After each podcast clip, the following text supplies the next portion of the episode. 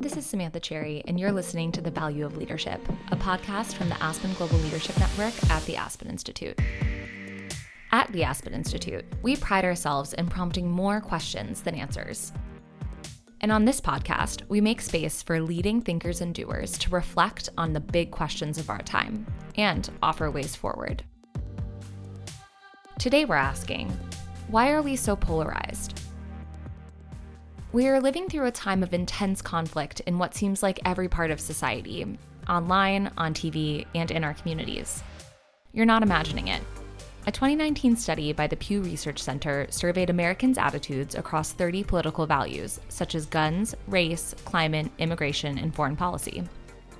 The average gap between Democrats and Republicans on these hot button issues 39 percentage points. And things don't seem to be getting any better when it comes to finding common ground.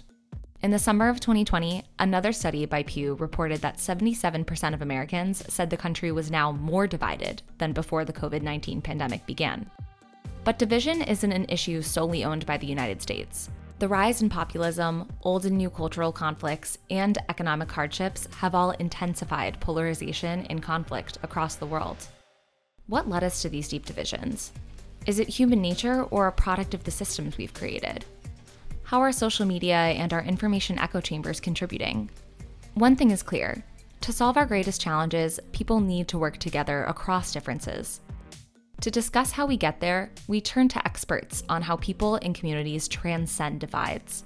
Amanda Ripley is an investigative journalist and New York Times bestselling author. Her latest book, High Conflict, is an exploration of what happens when people get locked in seemingly intractable feuds and how they've broken free. I think I actually feel like there is a huge unmet demand in the United States and in other hyperpolarized countries for something else. And the more miserable people get, the more opportunity, ironically, there can be. Amanda is joined by Eric Liu, co founder and CEO of Citizen University. He also directs the Aspen Institute Citizenship and American Identity program, home to an initiative that trains people in how to have what they call better arguments. The premise of that project is that um, as polarized and toxic as our civic and political life are right now, we don't need fewer arguments. We just need less stupid ones.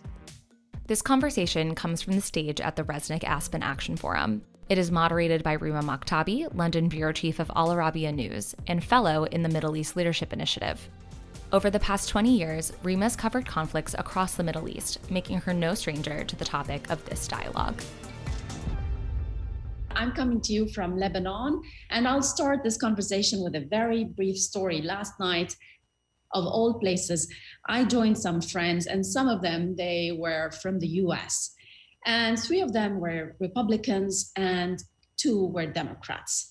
And despite we're in a country that's witnessing major financial and political crisis, the topic was about US politics.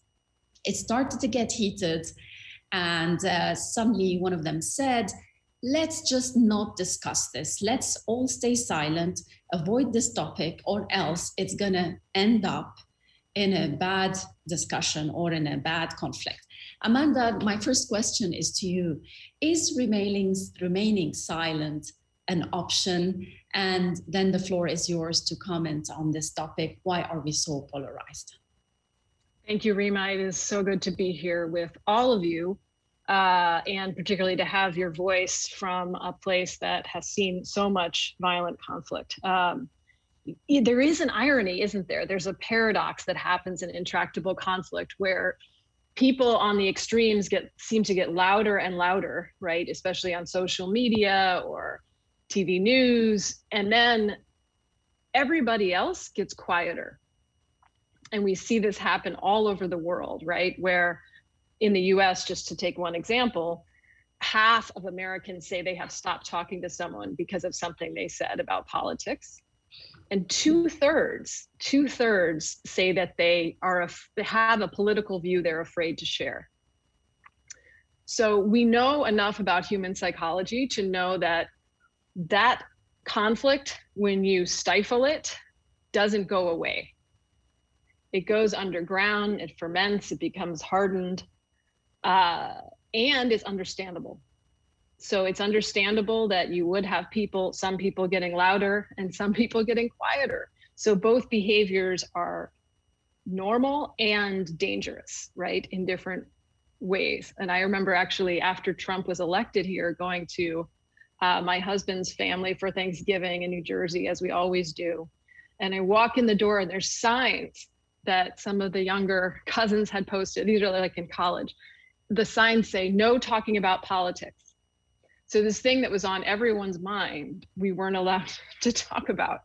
And it's not like it's gotten better since then, right? So, um, I'm curious if you, you know, how that works in Lebanon. Are people now, do people talk about conflict more openly given how intense the conflict is? Yes, of course they do. And sometimes it gets uh, into a bloody conflict. So a simple discussion over dinner or people are queuing now for fuel in Lebanon. There's a lack of fuels and the waiting hours and the tense discussions can lead to a fight where the army or the local securities can interfere. Yes, uh, I'm coming from a part of the world where the concept of high conflict that you talk about is not very common. So, if you tell us more about high conflict.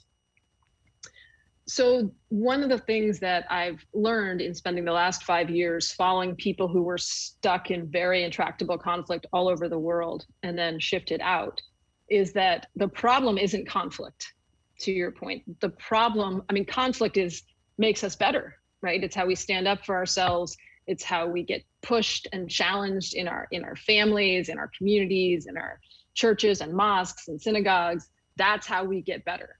The problem is high conflict. So high conflict is a kind of conflict where it escalates to a point that it takes on a life of its own. And there's been a lot of really fascinating research into this but we know that in high conflict once it starts it's very magnetic. It becomes an us versus them kind of feud um, humans make many more mistakes in high conflict. We literally lose our peripheral vision, like literally and figuratively. So we miss things, we miss opportunities, we make mistakes. Right now, just to take another quick example, uh, currently Democrats in the United States think there are twice as many Republicans who have extreme views than actually do, and vice versa. Um, so, and this is partly fueled by this paradox of some people getting louder, right? So we know that 97% of tweets about national politics are posted by 10% Twitter users. So uh, you get this effect where it seems like everybody, especially on the other side, uh, is is has has lost their mind, um, and so it has this effect of perpetuating the conflict and then eventually it becomes conflict for conflict's sake.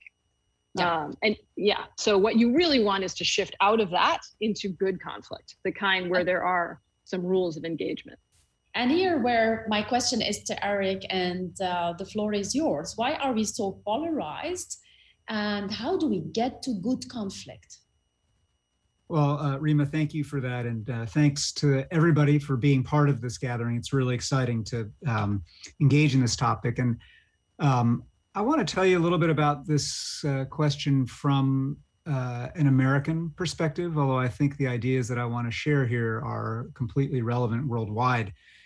Um, you know, I think part of the why um, has to do not just with the circumstances of this moment, um, but recognizing deep tectonic shifts uh, here in the United States, for instance. And I think any society can kind of find its own version of these. Um, in the United States, the grinding levels of inequality that have unfolded over the last three, four decades, um, the profound demographic shifts uh, that are changing our notion of who is us uh, and creating a lot of status anxiety uh, across the board. Those are some of the drivers uh, of polarization, uh, of course, social media. Um, but there, there's something I want to zoom out and actually remind us of, and it's something that Amanda alluded to uh, when she said that conflict itself is not the problem. Um, in my work at the Aspen Institute, uh, in the program that I lead here, um, we have a project called the Better Arguments Project. And the premise of that project is that um, as polarized and toxic as our civic and political life are right now, we don't need fewer arguments. We just need less stupid ones. And that's not to be glib. I think actually one of the things that uh, Amanda and others have really shown is that uh, there are ways to argue that are more constructive or more destructive. Uh, but even more than that, it is recognizing that in the American civic and political context, argument is not just okay, argument is the point. American civic life is an argument. In American civic life, we are torn perpetually by design between um, liberty and equality, between a focus on strong central national government and local control, uh, between the pluribus part of our motto, uh, e pluribus unum, and the unum part of our motto, um, and on and on. There are these tensions that are baked into the American system of self government.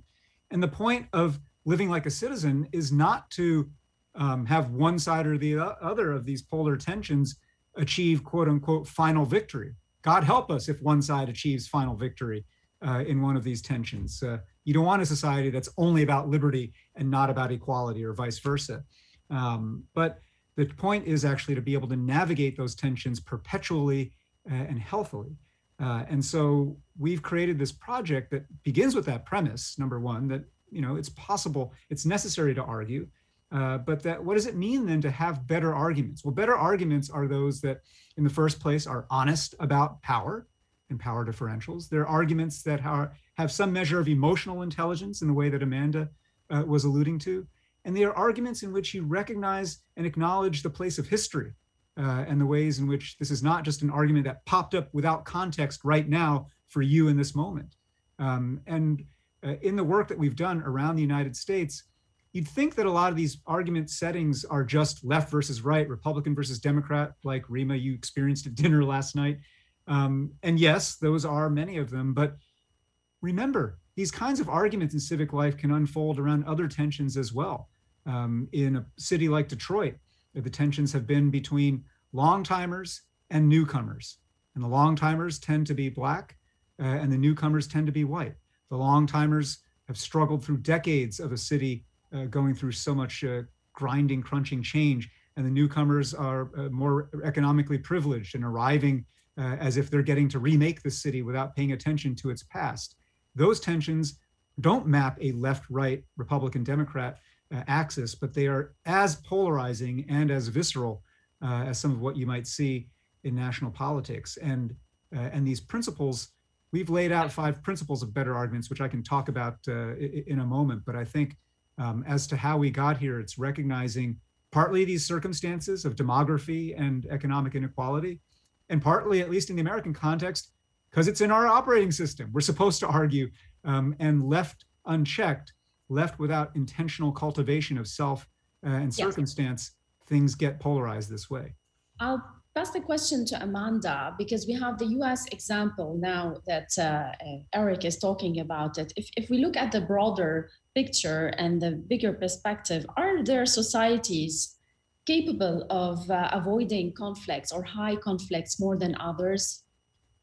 There are definitely many societies uh, at the micro level and the macro level that have, for periods of time, developed the traditions and rituals that tend to cultivate good conflict, right? Some of which Eric mentioned. Um, and there's ways in which it's easier to see at the institutional level, right?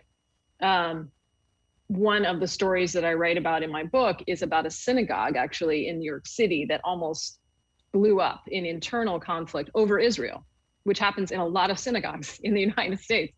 Uh, and you know, typically rabbis just don't talk about Israel because it's so radioactive to this point about avoidance, right? Uh, but what happens is people suppress their opinions and they don't go away. Um, so in this case, the, the conflict spilled out onto the front pages of the New York Times. The rabbis were more left, the congregation was more right. People were saying terrible things, leaving the synagogue. It was pretty awful. Um, and the rabbis tried to make the problem go away, which is what most of us do in conflict. And then it didn't go away, it kept coming back. So they, to their credit, brought in some mediators who had worked with Israelis and Palestinians. And they spent a year creating new traditions and rituals and routines that intensely went into conflict with guardrails, right? That Eric talks about. And they managed to it took a year it was hard work right it's not i mean it sounds really like you know starry-eyed and it's it's actually not um, it took a year of you know 25 different conversations and having sort of rules of engagement that everyone came up with and agreed to getting curious not trying to persuade all those kinds of things and eventually, after a year, people started to actually feel moments of delight in profound conflict. And if you've ever experienced this, it is truly exhilarating. Like it's a strange, transcendent feeling, and you want more of it. Um, so the next conflict that blew up or threatened to blow up the synagogue was about interfaith marriage and they knew what to do. They went into it with the same rituals and routines. They had hard conversations to get to the understory of the conflict, the thing it's really about that we never talk about. Uh, yeah. And they get curious in that conflict. So it is certainly possible. So it just in two minutes for each, because I'm running out of time. Is there hope? Does it look better as we look at the future, Eric?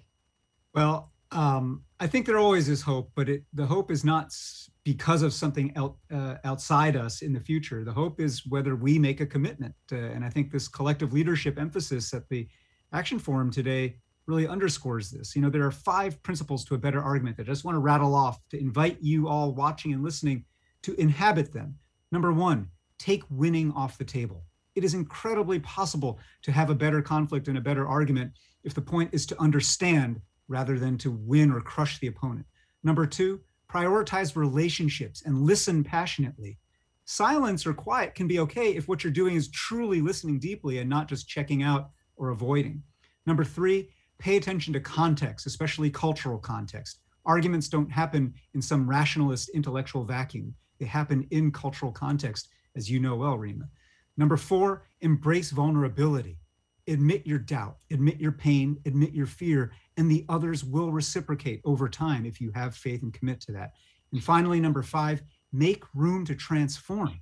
You can't possibly change someone else's mind if you're not willing to have your own mind changed. And leaving that space helps make a better argument. And I think if we can commit to these principles, there is hope. And if we can't, no amount of program, no amount of anything else is going to change things. Amanda? Yes, I mean, I think I actually feel like there is a huge unmet demand in the United States and in other hyperpolarized countries for something else. And the more miserable people get, the more opportunity, ironically, there can be. And when I talk now to members of Congress or gang members or even, you know, rebel fighters in, in Colombia, I see the same fatigue, the same exhaustion, the same desperate desire to get out if only they knew the path, right? And that is typically what you need. You need to hit that saturation point, And then there is an opportunity, and it's a lot easier if people can do it as a group.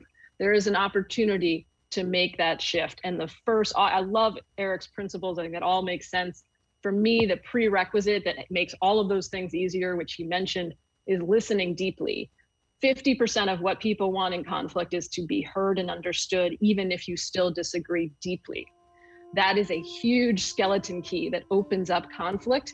I, and I swear, I mean, I know it sounds a little squishy. It is like magic. And once you can work on those skills, which almost none of us have, by the way, so it takes some practice. Once you work on those skills of, of deep listening and understanding, then then you get amazing returns on conflict. That's it for this episode of The Value of Leadership. To learn more about high conflict and Amanda's other work, visit her website, amandaripley.com. And for more on the Better Arguments Project, visit betterarguments.org. You can watch other conversations from the Resnick Aspen Action Forum on trust building, social change, collective leadership, and more on the Aspen Institute's website via the link in our show notes. The Value of Leadership is a podcast from the Aspen Institute's Aspen Global Leadership Network, AGLN. AGLN's mission is to develop authentic, high integrity leaders, people who are committed to proactively confronting societal challenges, individually and collectively, in order to create a more just, free, and equitable society. And fellows are putting their values to work all across the globe. To learn more about the network and the work of our fellows, visit agln.aspeninstitute.org. Thanks to everyone who made this episode possible Phil Havayana, Colby Hartberg, and the programming team at the Resnick Aspen Action Forum. And thank you for listening.